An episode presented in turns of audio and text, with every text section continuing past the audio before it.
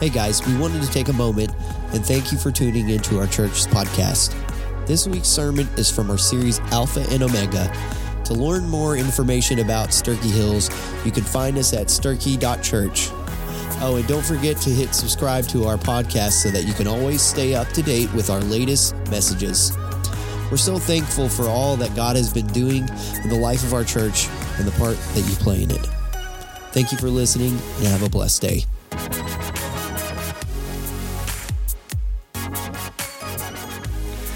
Amen. You can be opening your word or your device to Genesis chapter 2 today. That's where we're going to be looking. And uh, I just want to tell you, man, if you, if you miss out on the opportunity to worship your great God when we sing, you, you really need to move beyond that. You really just got to check that stuff off and say, listen, forget about it. I'm going to go before God. And if I don't like the style of the song, I don't care because God doesn't care. If I don't know the words to the song, I don't care. I, they're up on the board. You can read them. You need to get to a place where you read them in your heart because I, I listen to these songs I listen to the words of these songs. We check the theology of these songs. You can just read those words and it should warm your heart of the greatness of who God is. And so last week in chapter one of Genesis, we found an introduction to God and, and, and an origin of everything but God because God has no origin. He is before origin. He is eternal past and he will be eternal future. And, and we talked about last week the greatness of God. It points to uh, who God is and, and what God's intentions are in creating everything. And if I had to wrap up, nutshell, caption everything in Genesis 1, it is this phrase big God, little me. Look at your neighbor and say, big God, little me. And I just want to emphasize the fact of how small you are. Compared to God, you are nothingness. And I know that don't sound too happy, but I'm telling you, if when, only when you get to the place that you understand how significant you are in the grand scheme of things and how great God is, only then can you be in a proper posture to experience what life is supposed to be about. And so last week in chapter one, we learned the omnipresence of God. Omnipresence, that means he extends beyond time. He's not confined to the parameters of time. He's outside the time continuum. He, he looks at everything eternally past, everything eternally future, and this very fraction of a second in time, and he sees it simultaneously. There are no surprises for our God. He knows it all in advance, okay? So know that about God, his omnipresence. Also, his omniscience, the word science in there, his knowledge. His knowledge extends uh, beyond everything. There are no surprises in his creative work. We talked about the greatness of him having to know everything for it to work together and function. His omnipotence, potent, the power of God. He is an all powerful, all consuming God. We talked about his omnidirectionalness, that God reaches up and down and around. He is everywhere all the time. He is God and there is no other. He is Yahweh. Now, we talked about the, the chapter one is really could be called a, um, a, a theological chapter or a theocentric chapter. That being a God, it is God focused. In one chapter, Genesis 1, 31 verses, 43 times God is referred to either by his name, Yahweh, or Elohim, or a personal pronoun. Chapter one's all about God. And so we titled last week's message, It Starts Right Here.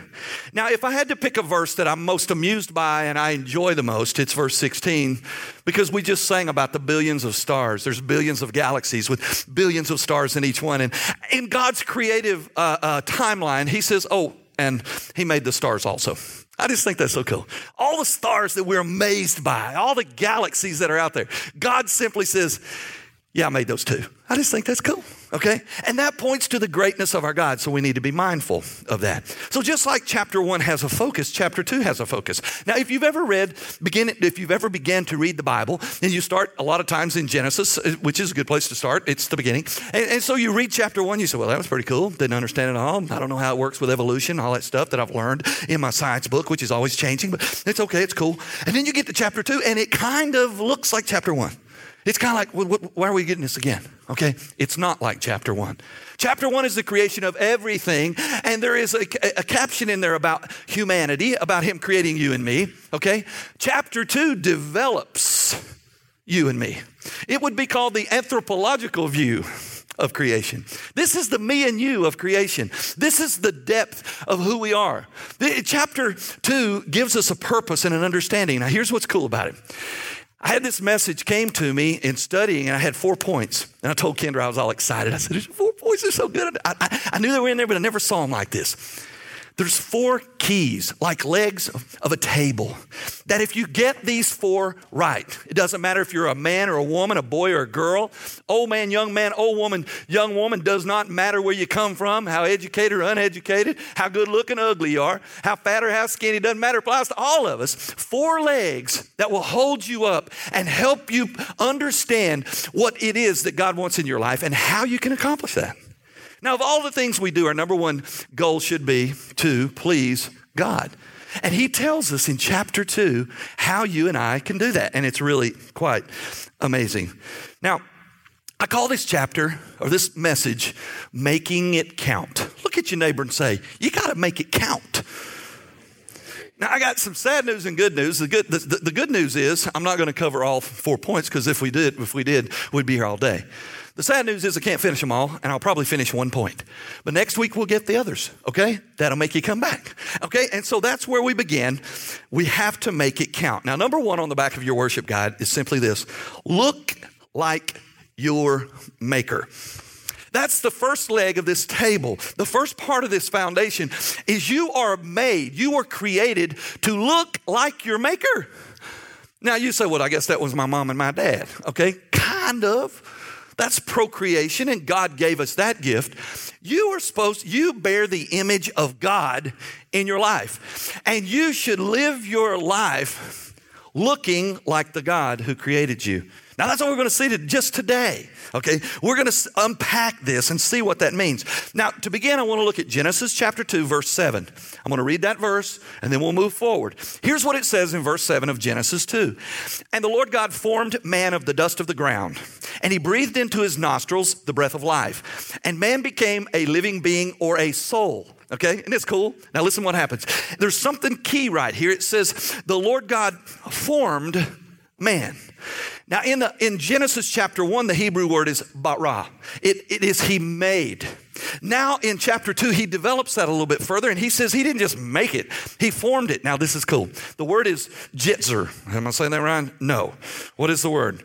The word is, yeah, jitzer. I said that right. Okay? Jitzer is the word. And here's what that means He formed it. Have you ever seen a potter uh, at a pottery shop making a vessel out of clay. It's so cool. They sit down and, and, they they spin the wheel. Used to, they'd spin it with their foot like this. And they'd take a big wad of clay, they'd set it on there, they'd stick their hands in the water, and they'd begin to do this thing, man. You know, and they're spinning this thing. Next thing you know, you got a vase, a handle on it, a spout. You're like, no, you just didn't do that right there in about five minutes. Okay, it looks easy, right? Yeah, try that at home. It will not look like the pot you see at the pottery shop. I'm just telling you. I'll give you an example, okay? When, when, when we, I was little, I have three brothers, and when I was in the kindergarten, uh, my older brother was in first grade, and they had a craft. Now, my older brother did good at everything he ever did. He really did. His name's Jeff. He's awesome. I love him. But he did really good at everything he ever did, except crafty stuff. And this teacher, I don't know what she was thinking for letting him send this home. Because you know, parents, you have to fake it when they show up with that junk. Oh, I love it. I'm going to hang it on the refrigerator out in the garage. Okay? You know, you know what I'm talking about. You've seen it. Listen what this teacher had him made earrings and a pendant out of clay.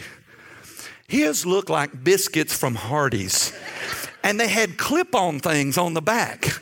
I, am telling you the truth. My brother's 56 years old. I'll give you his number. You call him say, What's the story on the earrings? His feelings have been hurt for about 50 years because my mother would not wear those cotton picking earrings. And you know why? Because they weighed about eight pounds apiece. Her ears would have fallen off her head, and she never wore them. Hurt his feelings. It came up all the time. You never wore. it came up like in high school. You never wore my earrings. Finally, I told him, "You wear those stinking earrings. You think they're so good." All right. Now listen. Here's the deal. It ain't like that with God. God took dust what he created, the elements of existence. And he picked it up, scooped it up, and worked it around and formed it and formed it and formed it. I want you to know, I want you to know, God created you, formed you with a purpose and a plan and a specific intentional design to accomplish His will and His way on this planet. You are supposed to possess and supposed to radiate the image of God. The word theologically is imago Dei. Look at your neighbor and say, You ain't got much imago Dei.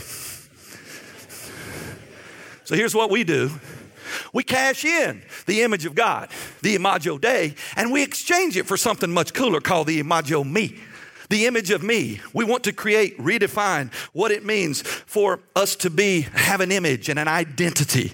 Now, I want to tell you something. The Bible says he formed out of the dust, out of the dirt that he created, the elements the elements that, if you go to uh, college or in high school and in college, you see this thing called the periodic table, right? It's just valuable stuff, right? Okay, it is according to your science teacher. To the rest of the world, maybe not so much, okay? But on that, there's components on there. Now, listen to this. I want you to know how cool you're made, how, how amazing that God would take dust, dirt, stuff He made, and make you. Mayo's Clinic has determined the simple composition of a human. Here it is. You ready? 58 pounds of oxygen, approximately, approximately 50 quarts of water, two ounces of salt, three pounds of calcium, 24 pounds of carbon. Trace elements include chlorine, phosphorus, fat, iron, sulfur, and, and glycerin. I'm going to tell you, I got a little bit more fat than trace elements, okay? But that's the composition of what it takes to make a man or a woman. Okay, now that's isn't that cool? You, you learned something right there. So here's what I'm gonna do. Men, I mean, excuse me, women, I know sometimes you ain't real happy with your man. Okay? He lets you down. He's a loser sometimes, you know. That's not biblical, but that's what you feel sometimes. Go on down to the element shop, pick you up a sack full of goodies. I just gave you the list. I hope you wrote them down. Buy those things, go home, get out your KitchenAid or your blender or whatever, stir it up and make you a man just like you want him. If you want him to have a little bit more oxygen, put a little bit more in there. If he needs a little bit more iron, maybe he's a little weak weak. You need to toughen him up, put a little more iron in there. Make him just like you want him. Men, I know sometimes you're not happy with your woman. Go down to the element shop, get you a box full of goodies, stir it up, and make you a woman just like you want. Now, you know that's foolishness, right? It doesn't work that way. That is, in fact, the composition of humanity dirt and dust and stuff.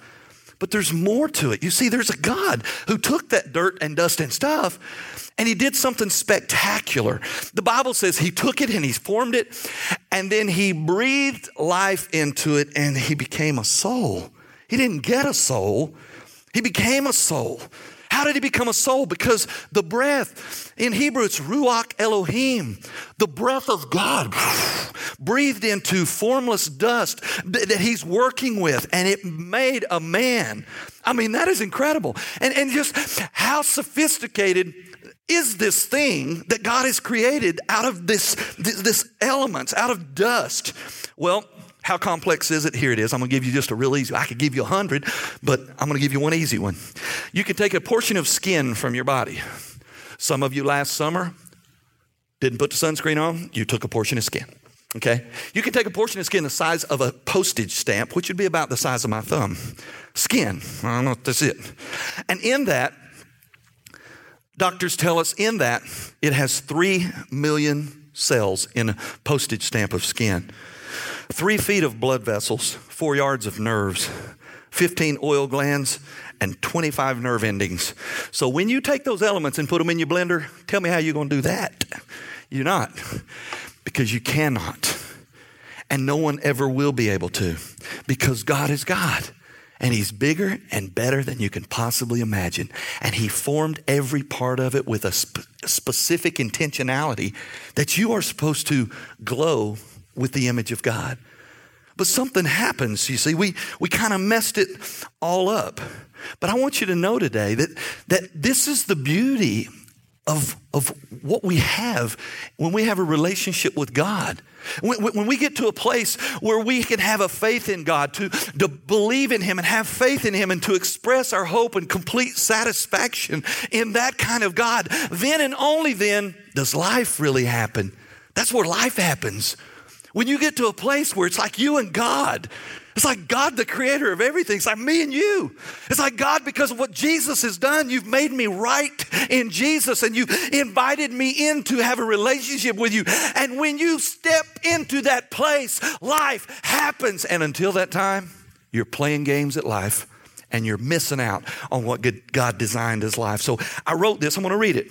So here's what we need to do, church, your pastor, deacons, teachers, all of us. If you're a follower of Jesus, this is what we need to do. Practice and learn to celebrate the reality, oh man, of a God so infinite that you can't fathom, and yet who makes himself small enough to enter the heart of something so finite as you so he can have relationship with you. A God so infinite you can't even fathom. And yet he makes himself so small to enter the heart of something so finite. And that's you. And I'm telling you, if I'm sitting out there and I'm hearing a preacher say that and he hadn't been mulling it all over, I'm doing this. You're right, Brother Joel. I agree. Man, that's good. So look at your neighbor and say, That's good. It's bad when a preacher has to tell you that, but I'm telling you, I'm telling you, that is really good. You, you, when you get that, okay, it's good, okay? Trust me, it's good. And God wants you to know that. God wants you to understand and wrap yourself around that. But see, there's a problem. The problem is we don't like the idea of a God bigger than us. We, we, we don't like a God, uh, the idea of a God who wants to tell us what to do, wants to tell us what, how to act, wants us to tell us, hey, you're supposed to look like me. We don't, we don't like that. We don't like verses like Isaiah 55, verses 8 and 9 that say, For my thoughts are not your thoughts. And, and, and, and your ways are not my ways, says the Lord. For as far as the heavens are higher than the earth, so are my ways higher than yours, and my thoughts greater than yours. Who don't like that. We don't, we don't like knowing that there's a God who knows that. It's well beyond us. And who cares? Who, abs- who actually cares? He's not some watchmaker who wound everything up, got it ticking, and walked away. He made it, designed it, and He's involved in it. And we don't like that. So God tells us that, that we find our being in Him, but there's a problem. You see, we, we struggle with who it is we're supposed to be. Because what happens is when we don't want to subscribe to God's desire for our image, when God says, I want you to look like me, this is how I want you to live. And we don't like that, or we can't understand that. So what we do is we say, I, I, I don't want the Imago Dei, I want the Imago me. And so we rewrite the script of identity and we re we reform it and say, well, this is who I need to look like, and this is who I need to be. And because of that, 2018, just like Ed said, it's the worst it's ever been. We have a major identity crisis in this world. And if you agree today that people have an identity crisis, say that's true. Most of you agree. The rest of y'all need to come out of your cave and look around, all right, because it's real. We have a major identity crisis. So I want to look back for just a second about our identity to learn something about it. In chapter 1, verses 26 through 28, let's just go back for just a little bit. This is what he says. Now I'm going to emphasize some words because I want you to know how God created you, okay? He says, The Lord God said, let us, that's the triune God, the Father, the Son, and the Spirit. Okay? He says, let us make man in our image Here's where you get it. According to our likeness, let them have dominion over the fish of the sea and dominion over the birds of the air and dominion over the cattle, dominion over all the other, over every creeping thing that creeps on the earth. So God created man in his own image. In the image of God. He created him, male and female. He created them. Then God blessed them, and God said to them, Be fruitful and multiply, and fill the earth and subdue it, and have dominion over the fish of the sea, and over the birds of the air, and over the living things that move on the earth. And so he tells us here's your image. Look like your maker. And this is what he looks like. He says he will make you in the likeness of God. You're going to have dominion over everything else he created. It's going to be gender specific, and you will be blessed. I want you to know that all of creation points to the greatness of God, but only mankind is designed to point to the image of God. You see, when we look at each other as born again believers, filled with, filled and sealed ha, with the Holy Spirit of God, we're supposed to convey the image of God. People should look at you and think, what is wrong with you? Why are you so stinking different from the rest of the world? And deep within your soul, you can say, That's the image of God you're talking about. Because the Holy Spirit, Jesus has saved me, the Holy Spirit has sealed me, and the image of God could, should come out. And I'm going to be honest with you, we don't do this very well. we don't do this very well. We say we're Christian. We say we follow Jesus. We say we're a child of the Most High God. And yet our lives often look like everybody else's lives on the block, on the team, in our school, in the neighborhood, on our job. They look like everybody else's. I want you to know you're supposed to look like your Maker. So, what is the image of God? What does it look like? You see, that's a big deal.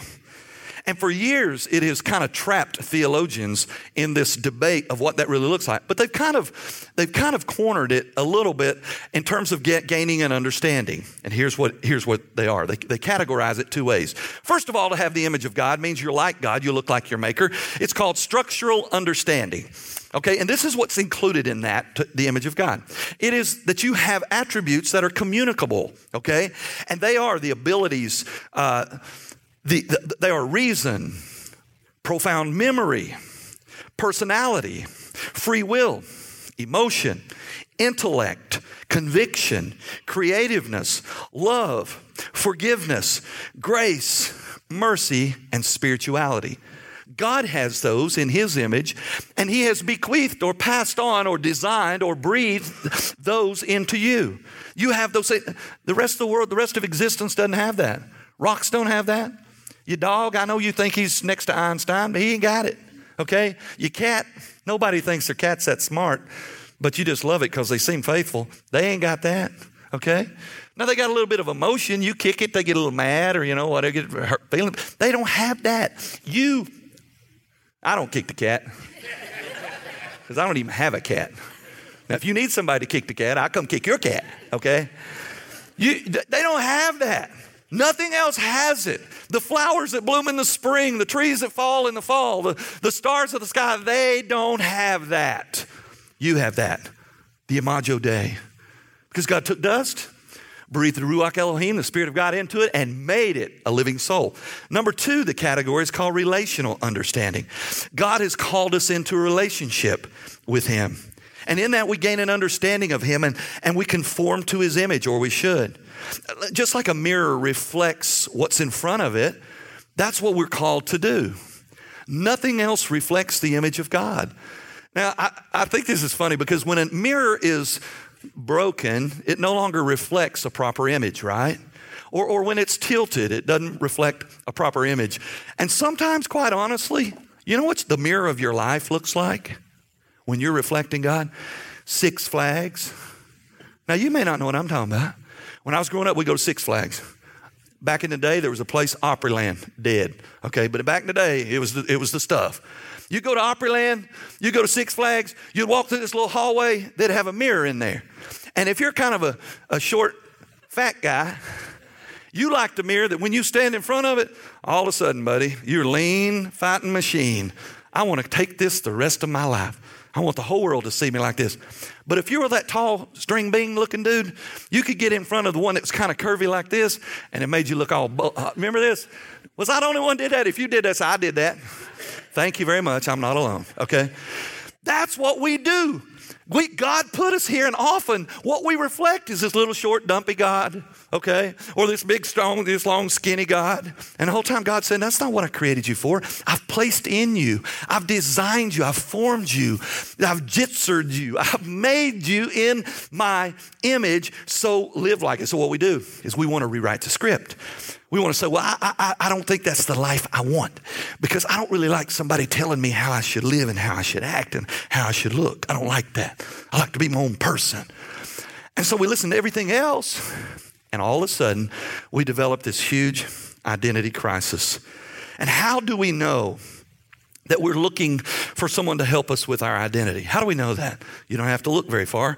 Matter of fact, you turn on the television, or read a sports magazine, you see that there's athletes who feel like they need to take performance enhancing drugs to be all that they can be.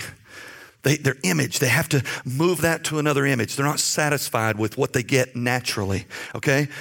And so they, they got to have more muscles. High schoolers play football or some sport, and they say, I got to have this. So I'm going to inject, I'm going to inject stuff in my body. I'm going to take stuff into my body so that I can grow and be strong because my image is in my strongness. I got to look good.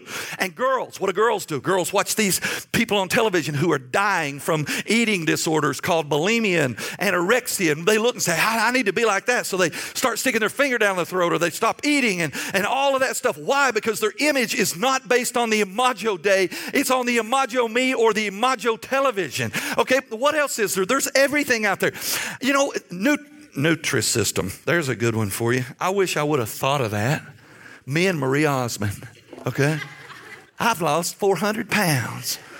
You know, well, you need 200 more, okay? Yeah, I've lost 30 pounds, 60 pounds. You know, I wish I would have thought of that. You can't turn on the TV that she ain't on there. They are making a boatload of money off you all that doing Nutrisystem. Now I'm sure it works, but you know what? She gets on it. She's fine lady, okay? And she make. I'm gonna take Nutrisystem. I send them thirty nine dollars a week. I can look like Marie Osmond, women, okay? And I don't want to look like Donny Osmond. I don't even want to happen to him, okay? Nutrisystem. Okay, you can watch you watch TV. It's on there. Where else do you get it at? Hair Club for Men. You seen that advertisement? Yeah, I'm so glad I found Hair Club for Men. My new identity. I got to tell you this. I had a friend of mine when I was in Alabama. I built houses, and he was my supplier. I knew him for seven years. I'd see him twice a week. He'd come, we'd work up a deal, he'd bring me materials. He didn't have, he didn't have a hair on his head. Had a little band around here, bald headed. One day he shows up. No, no. I'm talking about good looking head of hair. So I was like, uh, hey, bro, what's all, how'd that happen? I just asked us, how did, what's, what's with that? He said, You ever seen the commercial? He was all excited, man, like he almost like he was born again. He's going to witness for Hair Club for Men. He says, Yeah, you ever Hair Club for Men, man? Yes, yeah. He said, I did it. And man, that's what did. And I'm not kidding with you. If you bald headed and you want some hair, Hair Club for Men's legit. His hair was great. My hair is terrible. His hair was great. He, one day he'd come in, parted on side. Next day might be parted on the other side. Next day, swoop straight back. It didn't matter. That hair would do whatever he wanted. It was cool hair. Okay, but he found his identity in hair. Where else? Here you go implants, injections, lifts, and tucks. If I lift this and tuck that and move this and blow this out, there's my imago me. Okay, I will find my existence and my hope and my peace in living. No, it's so wrong. Your hope and your peace in living is finding who God wants you to be and reflecting His image in your life because all of our attempts to enhance our image, they just cover up the truth. The truth of the reality that we are a very broken people. And that happens in chapter 3. It didn't take long for the first man and woman to mess it all up. And we're products of that. Now, I want you to see something because this is timely. We need to know this. We need to hear this. You need to know the position of our church. You need to know the position, what I believe to be true of God's word. In chapter 1, when God, in chapter 2, when God says He created man and He created him in His image, He also uncovers this really profound truth that we as a church have struggled with for some reason, and we shouldn't, just like evolution. We struggle with evolution, and the truth is it doesn't align itself with Scripture.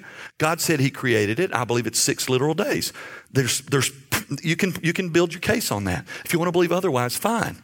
But then there's another thing that God initially, right as He begins to inspire the Holy Spirit into the life of Moses, and it is, and it is this that God created this thing called gender specifics. He says, I created them male and female. So listen to me, church. God created men, God created women. Anything other than man or woman is a product of the fall. It's that simple. You say, well, what about somebody who's born and he's both male and female? A product of the fall. Okay? The reason people die with cancer, it's not because God hates them, a product of the fall. The reason bad things happen to quote good people, product of the fall. We live in a broken world. Okay? When it comes to sexual identity, it's a product of the fall. God created men and women. God created male, then he took a rib out of male and fashioned a female. We'll talk about that. Okay? But I want you, we'll talk about that next week, but I want you to know that, that God is very clear all through the Bible about this thing. In Genesis 1, he identifies male and female. So let's just call, call it what it is. Where do we stand? What's your pastor believe about this whole idea? Because we live in an identity crisis world. If that's true, say it is. You know it is. And one of those is sexual identity. Girls want to be boys, boys want to be girls. Girls want to like girls, boys want to like boys. Girls want to this, but it's, it's a mess. It's a mess. Where's God way out on this? Very clear. God made male and female.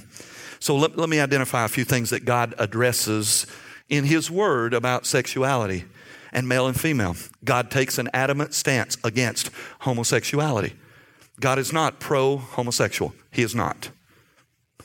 God is not pro polygamy, multiple wives. He is not. Oh, in the Old Testament, Solomon, God wasn't happy with that. That's man's deal. God didn't design that. Lust, God stands against it. Incest, God stands against it. Coveting after another man's wife, God stands against it. Bestiality, where man or woman wants a relationship with an animal. Trust me, CNN and Anderson Cooper, he'll have one of those on CNN for long. You know, it's just a matter of time. God addresses all of that. And he stands against it. And you say, well, now, I don't, I don't know, Brother Joel. I, I got a family member, and uh, I think they were born that way. Well, let me just go ahead and clear that up. They don't have a DNA strand that makes them desire to be this or that or the other. No.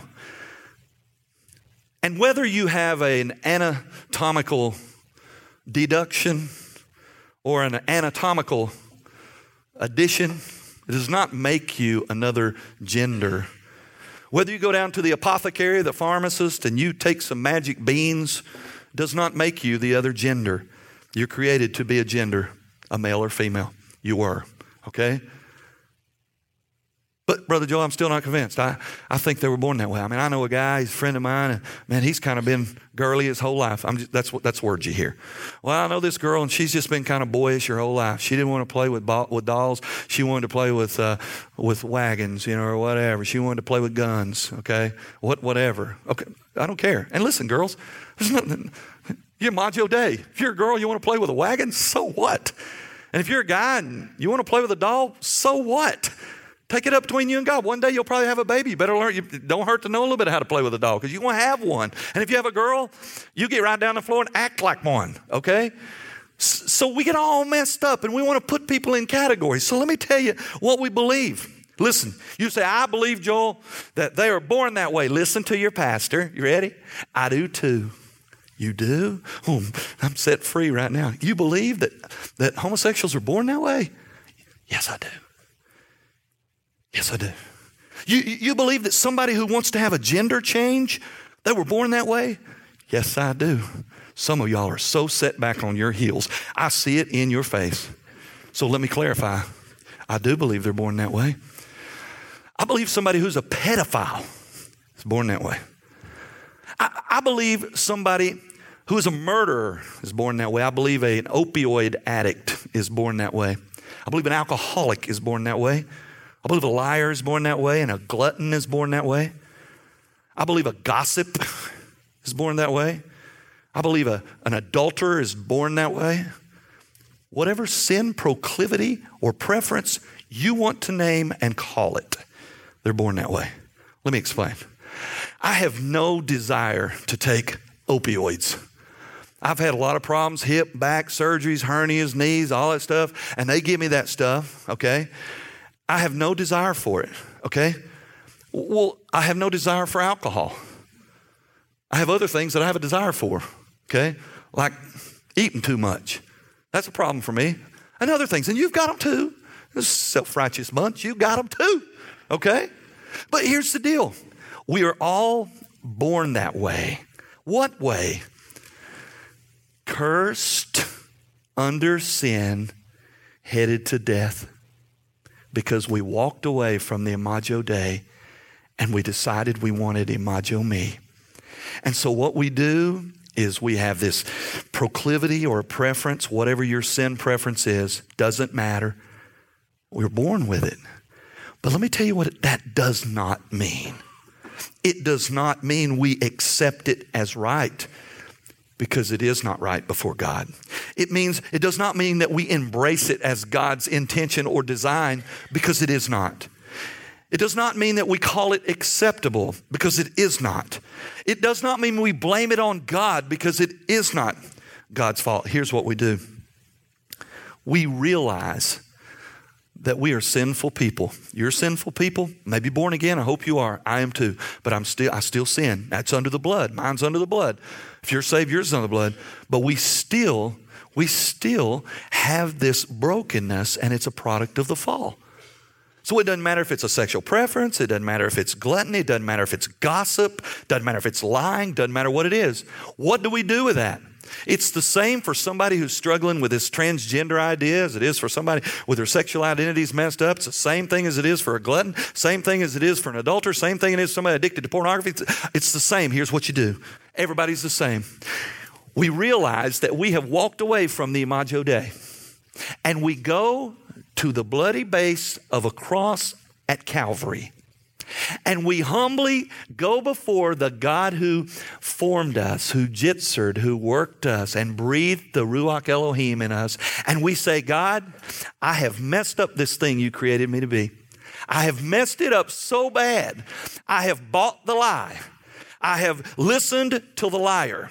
And so, God, I take my proclivity, my preference, my messed up ways, and I bring them to the base of this bloody cross where Jesus died for all of my mess. And I'm leaving it at the base of this cross and I'm covering it all in blood. It's grace, forgiven, it is redeemed, it is washed away as far as the east is from the west. And God, when I stand up from this moment, I am going to get up knowing I am redeemed, I am washed, made new, I am a brand new creature. I'm strapping on the armor of God and I'm going to fight like there's no tomorrow against the enemy who's been lying to mankind since the garden in chapter 3.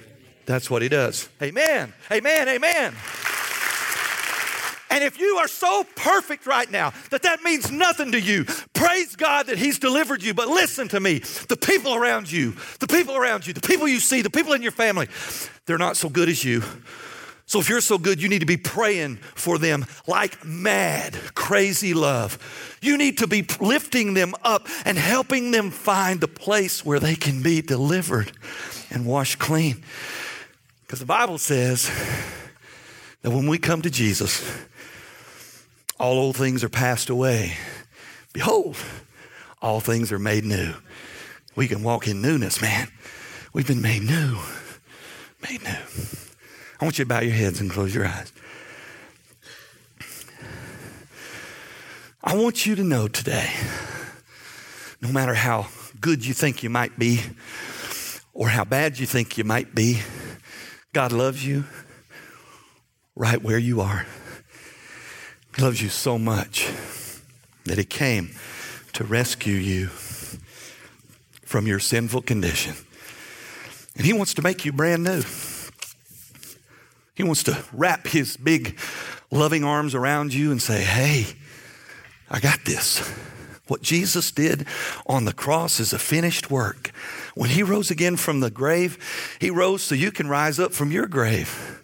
If you're here today and you don't know him, I want you to hear in your soul what God's speaking to you. He says, I love you and I will save you right now from all of your sin. I will come into your life, fill you with my spirit, and seal you forevermore. But it's up to you. You have to come to a place where you say, God, I know I'm a sinner. I don't have to look far in my, fast, my past to know it.